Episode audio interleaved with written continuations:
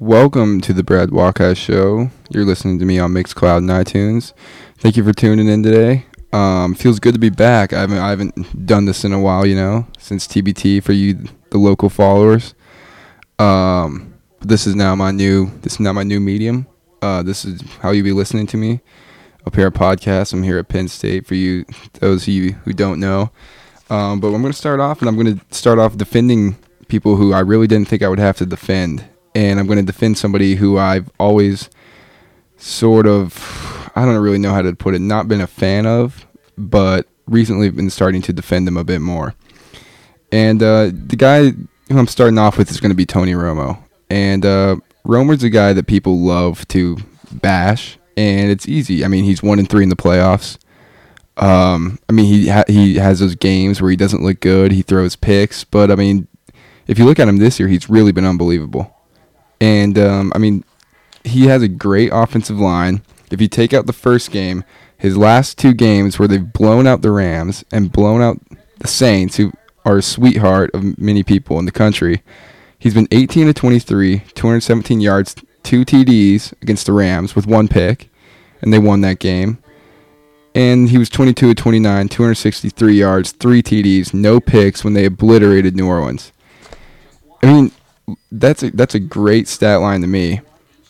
And the reason is, I mean, he's got a bunch of time with the great offensive line. Demarco Murray looks really good. Um, but the punchline is just that everybody's waiting for the Tony Romo that we all know and love, right? The guy who throws the picks, chokes everything away. Um, but look at this. I mean, if out without Tony Romo, there's no way the Cowboys are even in the equation where he's in the opportunity where he does come up small. Uh, with that being said, I mean, it's hard to win in the playoffs. So I mean, when you look at his success being one and three, uh, I mean, yeah, it's it's it's not good. I mean, Tim Tebow won a playoff game, but I mean, the Cowboys are a dysfunctional organization. I mean, the GM of that team is Jerry Jones, and we we all know about Jerry Jones how he's just a money guy loves the Cowboys too much, where he wants to be coaching from up in the stands as well, um, where he really should be in the box, just focusing on financial situations. So, I mean, Jerry hasn't done a lot to put people around him except for this year when they drafted another offensive lineman high. They have the best offensive line in the game. Finally, Romo's got time. And uh, I mean, you know, coming off his back surgery with the first game against the Niners when he threw three picks and was horrible, he wasn't healthy and it was funny, you know, to look at social media and say, "Oh, there's Tony Romo. Get him. Why is he still in the league?" And then Romo goes out and has three great games. Cowboys are or two great games.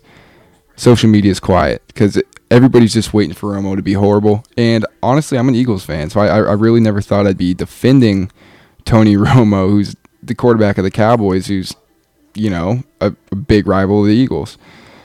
But uh, I, you know, putting on my analyst hat here, I I have to be subjective, and what I see is a bunch of talent in Romo, and he's really, really progressed, and he looks good. I mean, um, listening to Colin Cow- Cowherd, he's a do it the right way kind of guy. Um, after the game when Tony Romo got interviewed with DeMarco Murray on NBC, Tony Romo, notorious for wearing his hat backwards, he wore it forwards sign of maturity.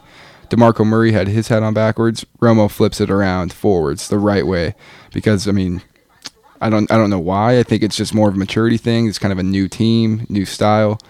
Um, so that that was a, that was a big big deal to me, and uh, it, it did look good for the Cowboys that they're finally you know becoming mature. You've seen the problems with Dez Bryant on the sidelines, but hey, this might be in the right direction for the Cowboys. but now I'm going to have to defend the person that I never thought I'd have to defend. It's Derek Jeter. And if you guys follow me on Twitter at Biwaka, you saw me kind of getting into it with the old guys, my TBT crew, over Derek Jeter. And I just said, there's no way Derek Jeter isn't the best shortstop of all time. I, I don't care. Honus Wagner, that my guy Tyson threw out there, he's Jeter's far better than Wagner. And when Olbermann went and ripped him, it was it was ridiculous saying he's not the best on his own teams. Okay, uh, sorry Keith Olbermann, but uh, do you remember that time period when Jeter played? It was called the steroid era, and Jeter notoriously was one of the only people who wasn't on steroids. And so when Olbermann said, "Well, he didn't have the best numbers on his team," uh, he plays shortstop, a position that's not a power, a power position where you expect power numbers to come out of. And he played in the steroid era when half his team, majority of his team, was on juice. So how are you expecting him to even put up great numbers in the first place? Second of all, listen to the numbers he did put up: three thousand four hundred sixty-five hits. Only five people in the history of baseball had more. And by the way, that's the most by a shortstop, those hits. He had 1,013 multi hit games. Only three other people had more multi hit games than him. I mean, these numbers are ridiculous. Not to mention, he had nine, nine, or 1,923 runs, ninth all time. And he, in the regular season, he had a 310 batting average.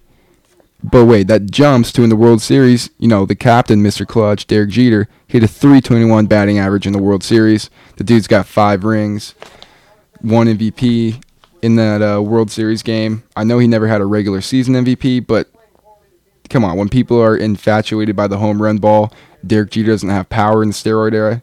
He had no chance to win it. Um, but what separates Derek Jeter apart from any other player is that he did the things right off the field as much as he did it on the field. And he's just a great proponent of you do things the right way and think and good things will happen for you. And I don't know why people are sitting here and just taking shots at Derek Jeter saying, why does he get this special treatment? Because he's a once in a lifetime player. There will never be another player like Derek Jeter. I mean, there will be some that'll be better, I'm sure, but there won't be one that's Derek Jeter. Just the right way to play in, in the age of social media where you don't have problems hearing about Derek Jeter with DUI or domestic violence that's happening rampantly across sports. I mean, he's just a once in a lifetime guy. And, and when Olbermann blasted him, I was sitting there. First of all, I'm not a fan of Olbermann. I think he's really over dr- dramatic, and the angles that he comes from are just ridiculous.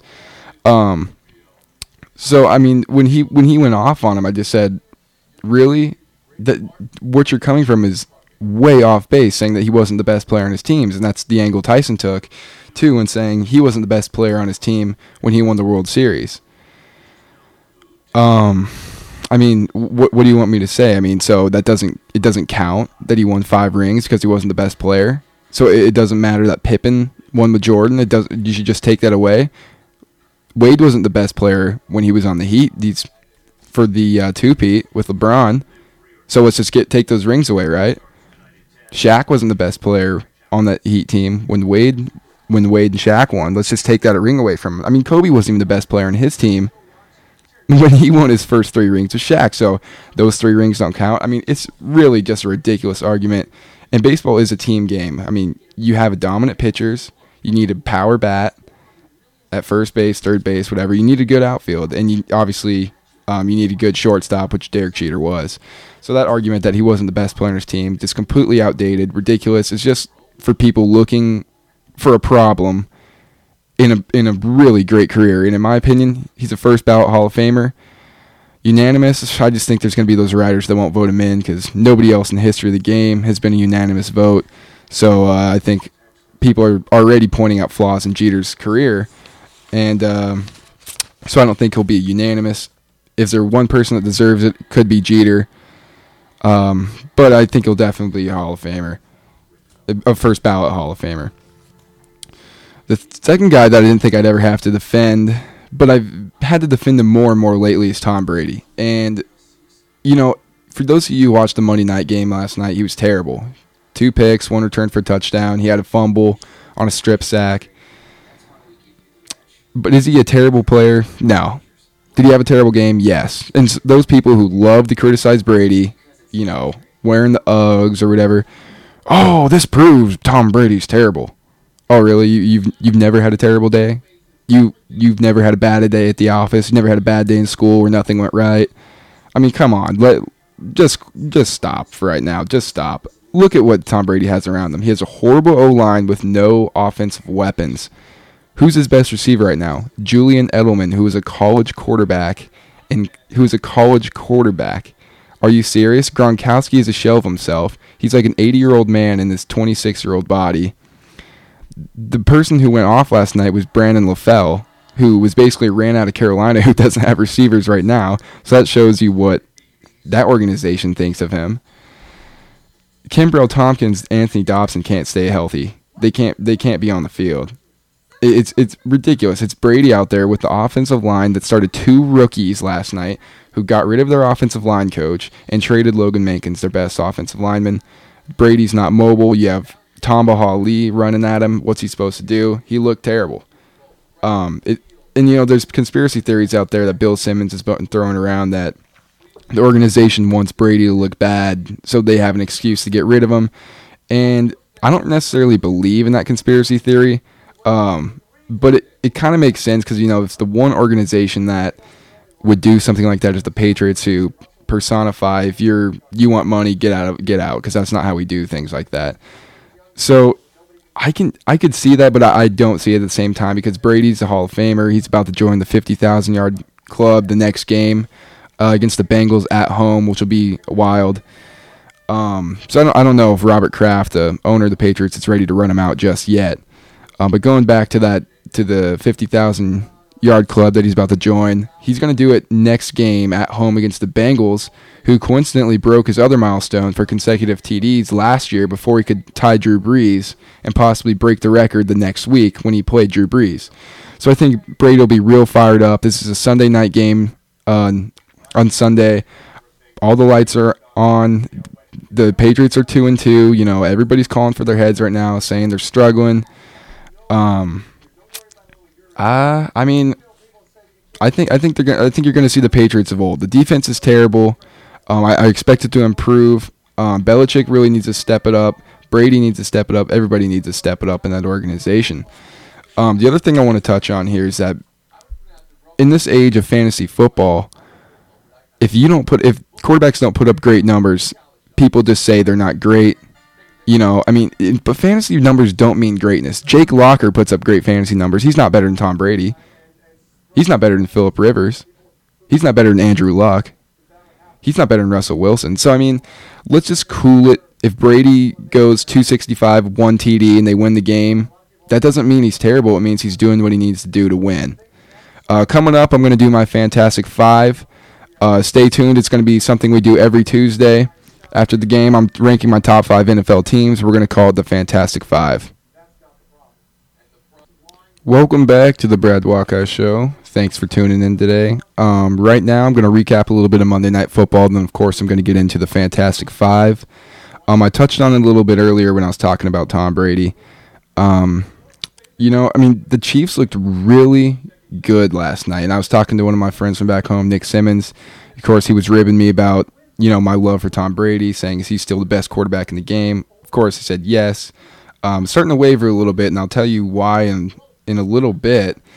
Um, but the Chiefs just looked really good, and that's what we both came to a consensus on: is that they just came out and punched the Pats in the mouth. I mean, they scored touchdowns on the second and third drive of the game, and the Pats had no answer. It, it was ridiculous. The Chiefs just completely dominated the trenches.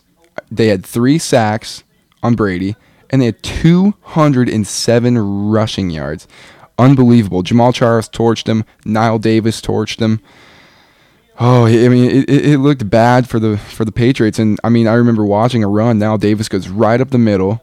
There was nobody there on the linebackers, and all that was was a safety, and he was lucky to run Knile Davis out of bounds. It, it was it was ridiculous. I've never seen a Belichick defense just look so completely outmatched. And the guy they brought over, Revis, who I was singing his praises, he can't he can't cover anybody for some reason.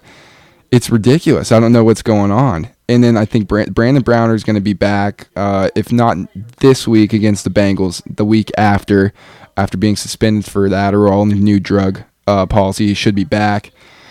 Um, but I mean, New England's offense is just horrendous as well. They only had 13 first downs. I mean, that that's terrible. Brady was horrible. You couldn't find anybody. And when he did, it was the other team. He had two picks, one that was returned to the house, as I said. He got sacked, strip fumble. It's uh, very uncharacteristic of Brady. And they just look out of sync right now. I mean, and the critics are just loving this right now because the Patriots, you know, perennial powerhouse, um, they're, they're feeding off this. But I don't, I mean, it's it's bad, but Um, I don't think this is the problem for the Patriots because if you look at this, it's eerily similar to that 2003 championship they won. They started off losing their first game in 03. They started off losing the first game this season to the Dolphins. That Monday night game, the loss to the Chiefs, is the second worst loss in the Belichick Brady era. The first was to the Bills 31 0 in 2003 when they eventually won the championship. So I think we all need to just calm down a bit. It's only four games into the season. That was just the corner mark, the quarter mark of the um, of the regular season. So we all need to take a breath. The Patriots are going to win the division. They're probably going to get home field advantage. Um, we so let's just all just cool it a little bit. Uh, so that's going to lead me into into my fantastic five. Who, who are my top five teams right now? And number five, I got the Philadelphia Eagles. Call me a homer if you want, but the Eagles look really good. The offense is explosive, even with McCoy's bad start. They're three and one. Nick Foles, not sold on him, but he fits well in that Chip Kelly system. Forget about the game against the Niners. They're that the Niners defense is ridiculous, and they're showing up on the list in a little bit. The only problems I got with the Eagles are their secondary, who's really weak. Besides Malcolm Jenkins, who looks good. Um, the pass rush, they can't get after anybody, so it's just more pressure on the on the uh, secondary, and their slow starts in the first half. Th- that's a those are all big issues for me that I think they need to figure it out. But their next two games are home against the Rams and Giants, so they could be five and one going into the bye week, which is a big deal. Our number four team are the Cincinnati Bengals. They're three and zero. Their defense is the best in the league, averaging a, only giving up 11 points a game, which is unheard of. Their roster is extremely talented. The only limitations this team has is Andy Dalton who's a game manager. I know that's a, a negative term, and I'm going to use it as a negative term. He doesn't take shots down the field. He AJ Green's out, so it's Mohamed Sanu, Sanu, who they're relying on. Giovani Bernard. I think Green should be healthy, if not this week. The next week is the rumor. Um, but the Bengals. I mean, look at this. Look, they always have a good start. Then they get to the playoffs, and then they lose because Andy Dalton is limited. Um, their next game is at New England, and that's going to be their first loss on on Sunday night.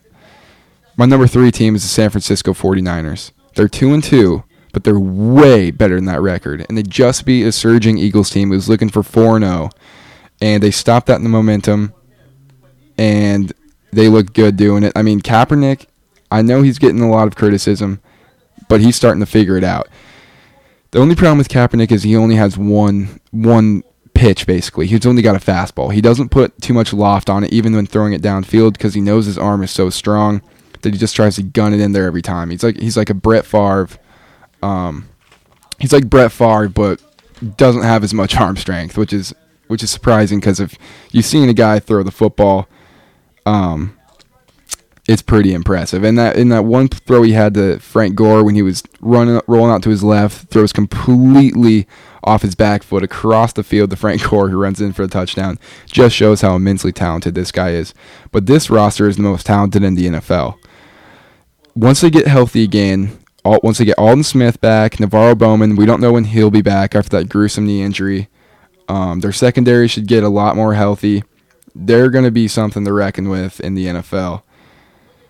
And uh, we'll we'll see what they're made of coming up, though. I mean, their next three games are home against the Chiefs, who looked good. I have I have the Niners beating them at Rams on Monday night, who always seem to be a tough matchup for the Niners, and then at the Broncos on Sunday night, which will be a big game. So we'll we'll see how they're either be two and five, five and two, or somewhere in the middle there. So we'll really see what they're made of here. And number two, I got the Arizona Cardinals. They're 3 0 with a quarterback named Drew Stanton in the last two games. Carson Palmer got has been hurt. Not too sure when he's back. Uh, but they've beaten three good teams. The Chargers, who are phenomenal, who are going to make a run in that in uh, the division the Broncos are in. The AFC West, the Giants, who are starting to look a lot, lot better, starting to figure it out with the new offensive coordinator. Eli looks like the old Eli when he won won the Super Bowl and they just beat the and they beat the 49ers before the bye week. And the 49ers, like I said, are good. Um, but the Arizona Cardinals defense is the second best in the league behind the Bengals. They just are dominant. And this is without Darnell Dockett, who's injured, and Tyrann Mathieu, who should be back in a couple weeks. Once Mathieu comes back, it's just going to add a whole nother dimension to that secondary, who's already good with Patrick Peterson, who's probably second, third best cornerback in the league. Um, but they're going to have a big test coming up against the Broncos on Sunday where they have to travel to Mile High. We'll see how they do. Coming off the bye week, though, they're able to prepare, but you're never able to prepare for Peyton Manning. My number one team is the Seattle Seahawks. They're 2 and 1, with the only loss to the Chargers, which was in San Diego in blistering heat. Even Chargers, even the Chargers players were just like, "Wow, it's hot." So imagine coming from Seattle, where it's always raining, typically 65 in rain, overcast, down to 100 in San Diego with insane heat. Uh, this is just the Seahawks are obviously the best team in the NFL. They're physical, they're fast, they want to get after you. Their receivers take hits and laugh. Their running back is a beast. They have Russell Wilson, and that, that's really all you need to say because Russell Wilson is just a freak. I think he's, I think he's top five quarterbacks in the game right now. I, I really do. I think if I was starting a team right now, I would take Andrew Luck, then I would take Russell Wilson. I think he's that good. I, I, I he's unbelievable. This is a new new style of football. You have to be mobile. Russell Wilson is phenomenal, and I'd even he looks like Drew Brees but better. I think Russell Wilson right now is better than Drew Brees. Actually, he is better than Drew Brees. Drew Brees, the Saints, they're overrated. I'm going off on a tangent here. They're America's sweetheart. Drew Brees can't do anything wrong. But if you look at them, he's out of sync with his receivers. He doesn't look good. He's not the Drew Brees that spread it around. And really, the new Drew Brees 2.0 is Russell Wilson because he ha- can throw it just as good as Brees, and he can run. He can on a third and ten when all your receivers are covered. He can get to that first down stick before you ha- have time to look back and see where he is. So I mean, Russell Wilson is a big, big reason why I think the Seahawks have a chance to two-peat something that hasn't been done since the Patriots. And their next game is at the Redskins, then home against the Cowboys. I mean, that looks like four and one to me.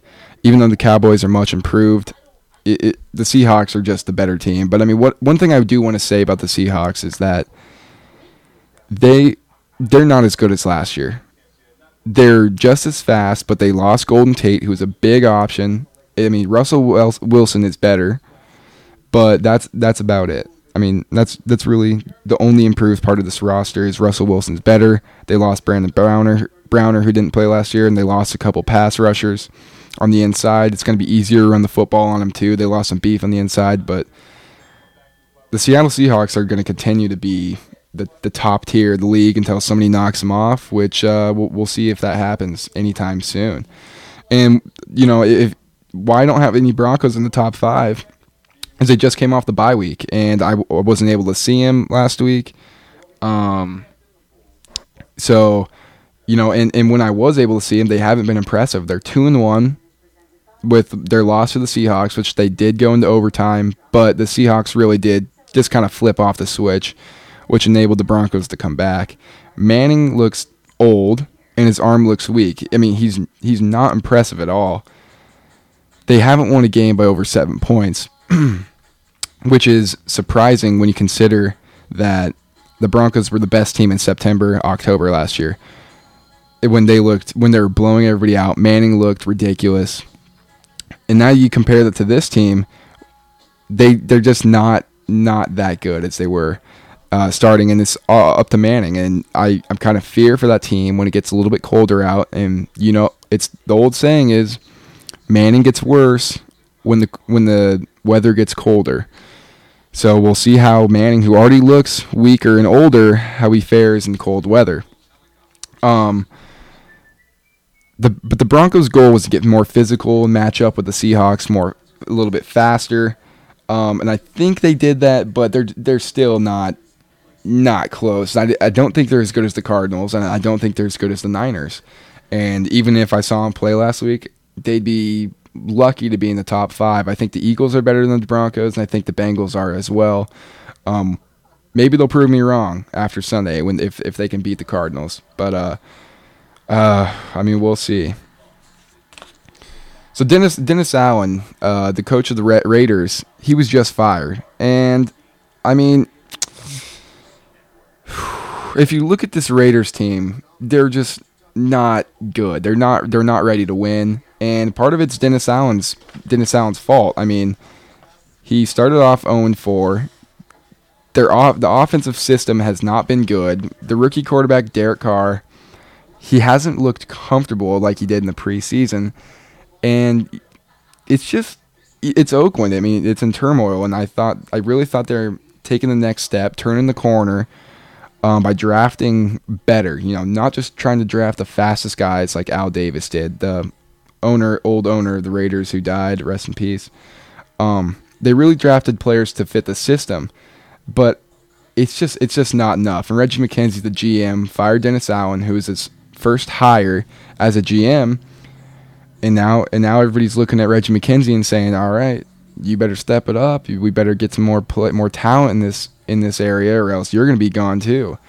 And honestly, Reggie McKenzie needs to go. And I don't, I don't like calling for people's. I don't want to call for somebody's job.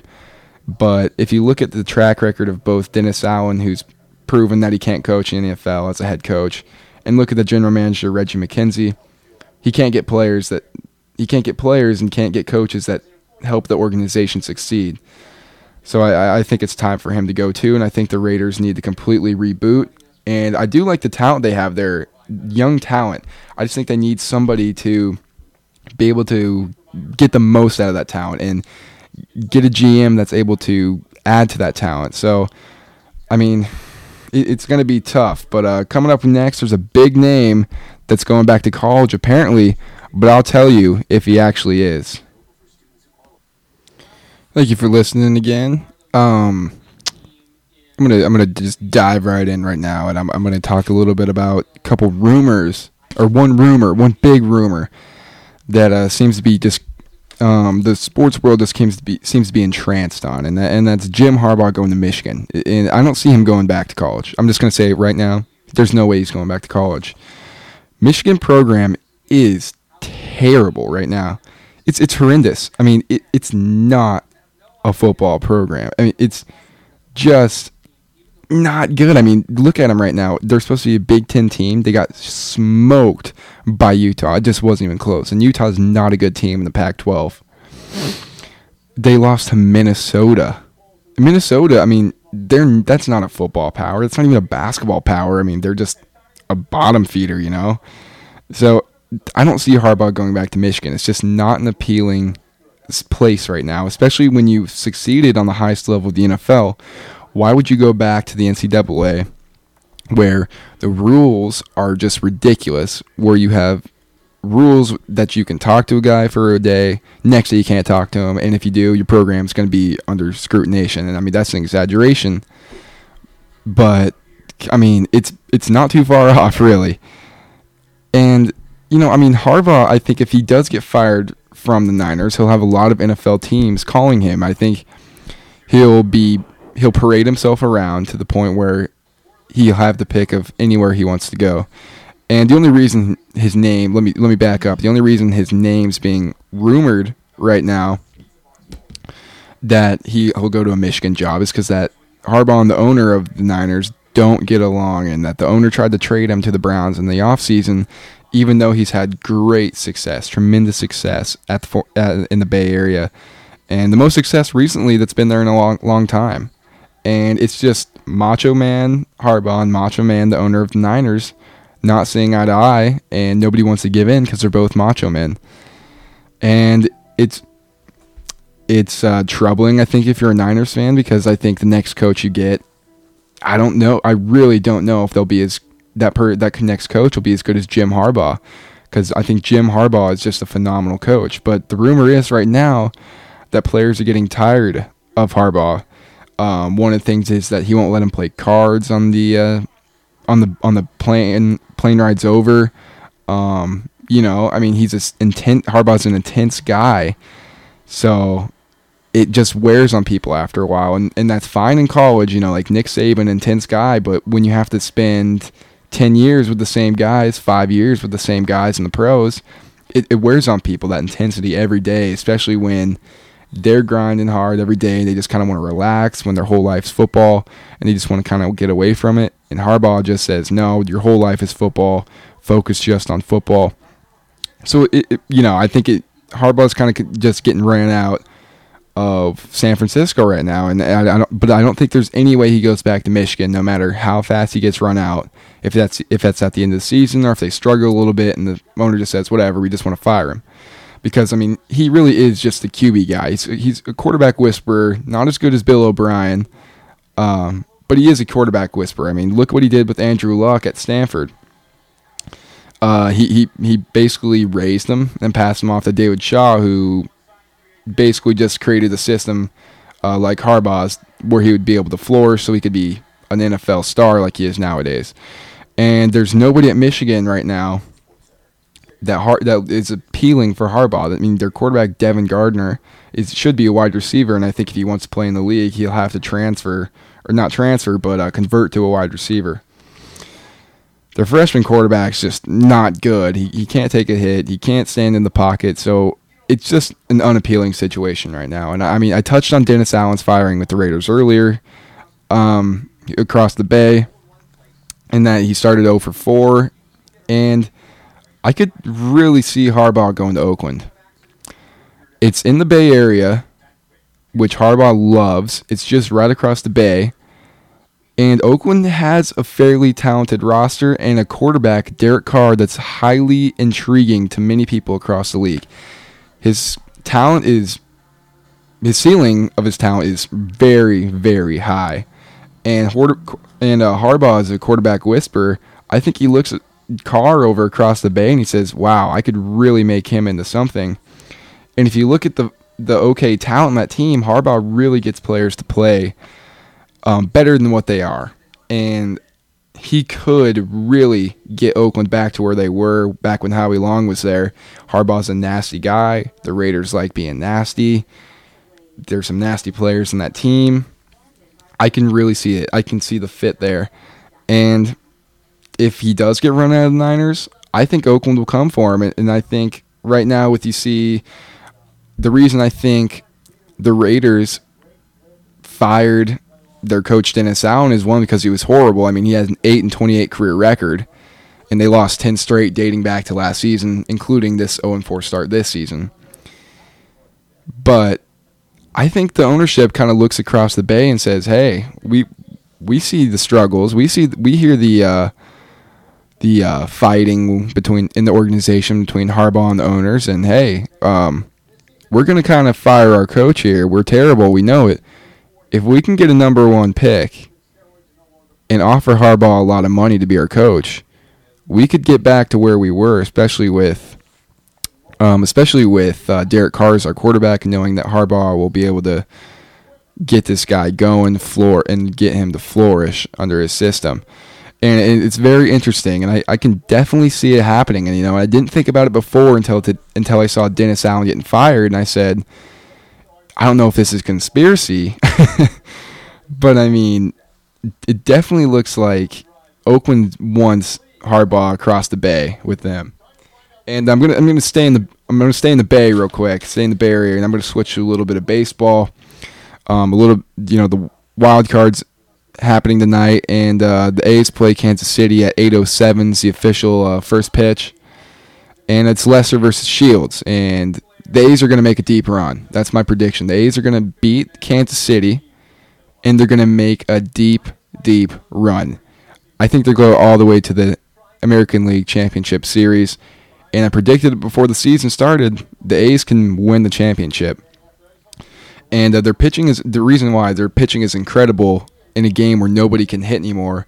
The league's very, very um, against stimulants now you know, obviously not only steroids and HGH, but just simple amphetamines that can just get your body feeling healthier and recover faster.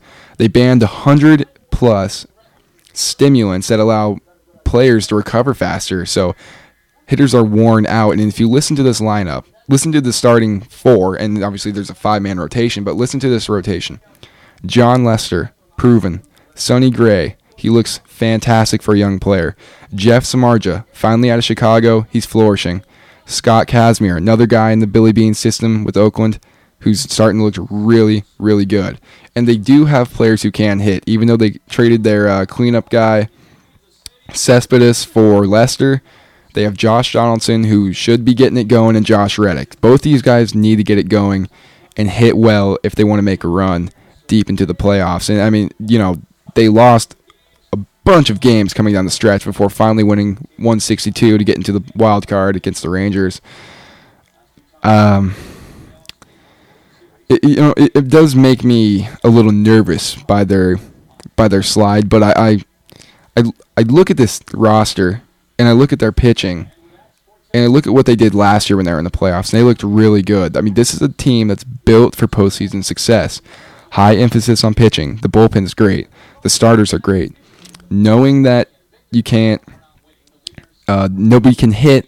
If you can shut them down, all you need is two runs, and you're gonna you're gonna advance. So, I really see the A's making a deep run, and like I said, I think they'll go to the championship league the American League Championship Series, and they'll probably face the Angels who's a big time nemesis of theirs. And the last year they couldn't get over the hump of the Tigers. This team's better than the Tigers. And even though the rotation of the Tigers looks very good with Verlander, Price, um, Scherzer, yeah, I mean, I still got I still like Oakland's. I mean, David Price has never really fit into the system in Detroit. He hasn't really looked comfortable. He had to leave a place he loved in Tampa Bay Verlander's not the same guy. Fister or uh, not Fister. Um, Scherzer's the best player by far, the best pitcher by far. He's their ace. And then you got Anibal Sanchez, who's not bad. But I'm I'm a big fan of these a- this A's team, and I think the A's will get their revenge. And I really do think they're going to make a deep run, and they could possibly win the World Series, like I predicted at the beginning of the season. But coming up next, I'm just trying to figure out where's the outrage over what a player said that seems to be a big deal to me. Stay tuned. Welcome back to the Brad Wakai Show. We're here on the last segment here, and uh, I mentioned where's the outrage over a certain aspect of what a player did, and I'll get to that in a little bit. But right now, I got to talk to about Rajon Rondo, and he breaks his hand, and he's out six to eight weeks. Um, he said he broke his hand by slipping in the shower. And, you know, in this day and age of social media and people doing stupid things, it's hard to believe him. I, I'm a little skeptical personally. When I heard he slipped in the shower, it does seem a little far fetched. And if it comes out, the, the truth will eventually come out. And if the truth is that he actually did slip in the shower, then hey, I'm sorry for being a I'm sorry for being a skeptic. But if it comes out as something else, Rajon Rondo, man, I'm telling I'll tell you what, he's just not worth all the drama that he brings to a team. He's immensely talented, very talented, great assist man. Um, can really dribble the ball, can is can get the team going in an offensive set, but he just brings so much drama to a team. I mean, he drove Ray Allen out of Boston. Ray Allen loved Boston, loved Pierce, loved Garnett, loved what he had there. Couldn't handle Ray, Rajon Rondo because he was just such a pest. Danny Ainge, the GM, he's played on great teams, played with Bird. Danny Ainge is tired of Rajon Rondo. I mean, he, he wants to trade him. He's been trying to trade him for two years. Can't do it. Nobody wants him. Nobody wants Rajon Rondo. No matter how talented he is, he's a team destroyer. I mean, he just, I he just is terrible, man. I, I mean, what he does is that and little snips are coming out that just people are tired of him.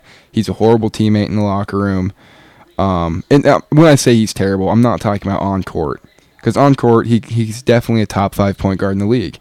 He's got to be healthy, um, which his health questions are starting to rise in in my mind right now because he had that dislocated elbow he suffered. He had the shoulder injury, his knee injury. Now he breaks his hand, and not only is he not as productive as he once was on the court. Obviously, the team's a little bit bad, but he's he can't stay as healthy as he once was either. So I, so Rondo's just not worth the trouble. And I think it's time to turn the page on Rajon Rondo. He had a great run in the NBA, great run with the Celtics. And if he doesn't shape up his act, he's got five more years before he's done. I mean, it's just that simple. He can't shoot. He's getting older. He's getting slower. He won't be able to drive by everybody, especially with his health conditions that are arising. So he's got five more years if his attitude doesn't change. And if it doesn't, goodbye, Rondo. You had a great run, and it's just another NBA story. Yet you couldn't you couldn't handle it. But now I'm gonna get to that. I'm gonna get to that main story. Um, when I I was just wondering where the outrage was. I was just waiting for the outrage, but and I, I didn't see any. I think I was the only one. I feel like I was the only one that noticed. Even I even noticed this story. So it's about LeBron James, and he says on Rachel or on um, Unguarded on CNN that there would have been a good chance he would have stayed in Miami if they had won that title. Boy, it would have been sure hard to leave if we would have won. But hey, I went to Cleveland, and I'm looking at this and I'm like, no, how can no one be upset about this? He's basically saying his letter that he wrote was a lie, that he scammed everyone, saying, I came back for the kids of Akron. I want to do charity work for Akron. I bled here. I grew up here. I lived here. And then now it comes out that he didn't. That's not why he went. It's because, whoa, whoa, whoa, wait a minute. You seen Wade and Bosh? They don't look good as, as good as Kyrie Irving and Love. And uh, can now the more I think about this is like I understand why people should be outraged. I mean, I'm a little bit upset. I'm not going to throw a riot, but I'm just like, really? And the more and more I think about this, why should I expect anything different from from LeBron? I mean, he's done this over the course of his career. You know, it's always been about LeBron James, and no matter what he wants you to believe, no matter what how he looks in public on commercials, it's always been about him. He goes to the Heat. This is Wade's team. This is you know, this is Wade's team. Wade can do how he plays. I'm just gonna feed off Wade. Well, I mean, Wade wasn't able to play how he played because LeBron comes in. LeBron was better, but you don't think Wade would have been as productive if he would have been able to play as he used to play, where he had the ball in his hand and was slashing. Instead, LeBron comes over, completely forces Dwyane Wade on the fly to change his game, and it, you know Wade looks terrible. Wade's going to be the scapegoat. LeBron's not. Same thing happens to Chris, Bo- Chris Bosh. He's a 2010 guy. He's a 2010 guy in Toronto before he comes over to the Heat where he has his back to his bat to the basket, where he's in the post, and now he's forced to be a spot up three point shooter because LeBron needs space to drive because that's LeBron's game. You know, and then I was looking at this and I said, LeBron says, "Wait a minute, if I would have, we would have won, there would have been a good chance I would have stayed." And I'm like, you know, I'm I really shouldn't be surprised by this, and I'm I'm now the more I think about it, the more I'm not. And you know, the players have the right to do what they want. You know, by leaving, you know, exploring better options, wanting to win a championship, go ahead. Day and age, team up, whatever. LeBron, do your thing. I think it's going to be an asterisk on his career. Jordan never did it. Bird never did it. Magic never did it. LeBron did it. Eh, it's an asterisk to me. Kobe never did it. There's an asterisk by LeBron. To me, eh, okay. It's fine with me. So players have the right to team up now. That's what everybody's doing. But if LeBron would have said, "Wow, you've seen that Cavaliers team? If we can get love, that looks a lot better than Wade and Bosh," I would have been fine by that. I would have said, "Okay, now we know what you're. We really know what you're about. We've kind of known, but now we really do." But he had to put, you know, he had to bring emotions into it. Where I'm going home. This is my place. I, I bled here. I lived here, and I'm sure he did, LeBron. I'm sure that Pate played into it. But don't come out and say, you know, if we would have won that that championship, uh, I might be in Miami because it just it just doesn't look good. And uh, I mean, it just what what can I say? You know, LeBron's gonna have the haters. LeBron's gonna have the lovers. And uh, I'm just gonna I'm gonna try to be in the middle from now on. I'm gonna try to be reasonable, and you know I'm gonna try to be reasonable about this. And I'm trying to be reasonable, and I I just not I'm not a fan. I'm not a fan of what he did here. Haven't been a fan of what he did since the decision. And um, I think he's a great player, great career, go down in history. But you know he, he'll always have an asterisk. And I'm gonna I'm gonna move on to a player that's ba- a villain in this league that everybody makes him out to be a villain, and that's what Russell Westbrook. And then his name's been thrown around by his own coach as the best point guard in the league, which really made news. And Russell Westbrook obviously is gonna agree with this statement, and I happen to completely agree with this as well. Last year, he averaged 21.8 points per game, 6.9 assists per game, 5.7 rebounds per game in the regular season. Then let's go into the playoffs and everything matters a little bit more. He upped his game to 26.7 points per game, 8.1 assists per game, 7.3 rebounds per game for a point guard. He had three triple doubles in the postseason. Nobody else had one. That includes LeBron James, Kevin Durant. I mean, the dude is ridiculous. He's a 6'4 point guard, athletic freak, probably the most athletic point guard to ever live, ever play in the NBA. And right now, Russell Westbrook is the best point guard in the league. He's better than Chris Paul. And I know Chris Paul is just a darling of the NBA, but look at this. Russell Westbrook, he's been in the league less.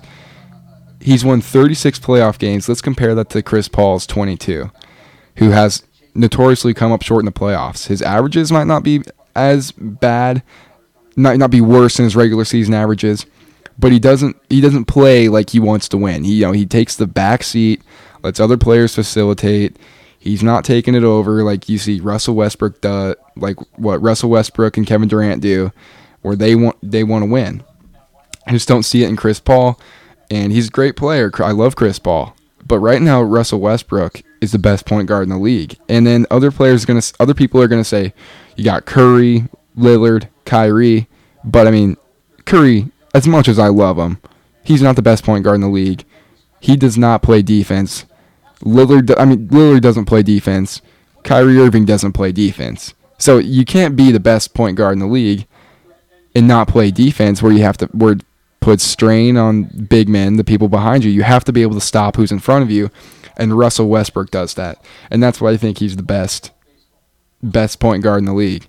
And um, it's between him, Chris Paul, and I'll throw Tony Parker in there. I didn't mention him, but you know I don't consider Tony Parker the best point guard in the league because he he doesn't have a three pointer, and you know he, he's not he's just not flashy. He he doesn't dribble with his left hand really. Um, he's got a good crossover, good spin move, but he's not Westbrook. He's not Paul. So the two guys top of the time, two guys at the top of their games right now in their position are Westbrook and Paul. Simple as that. Westbrook gets the edge. So, but thank you for listening to the first ever Brad Wakai show. On my next podcast, I'm going to be ranking the top 10 players in the NBA. It should be a good one. Stay tuned. I'm, I'm going to tweet out these links. Follow me on Twitter at BWakai. That's at B W A K A I. Thanks for listening once again, and listen next time.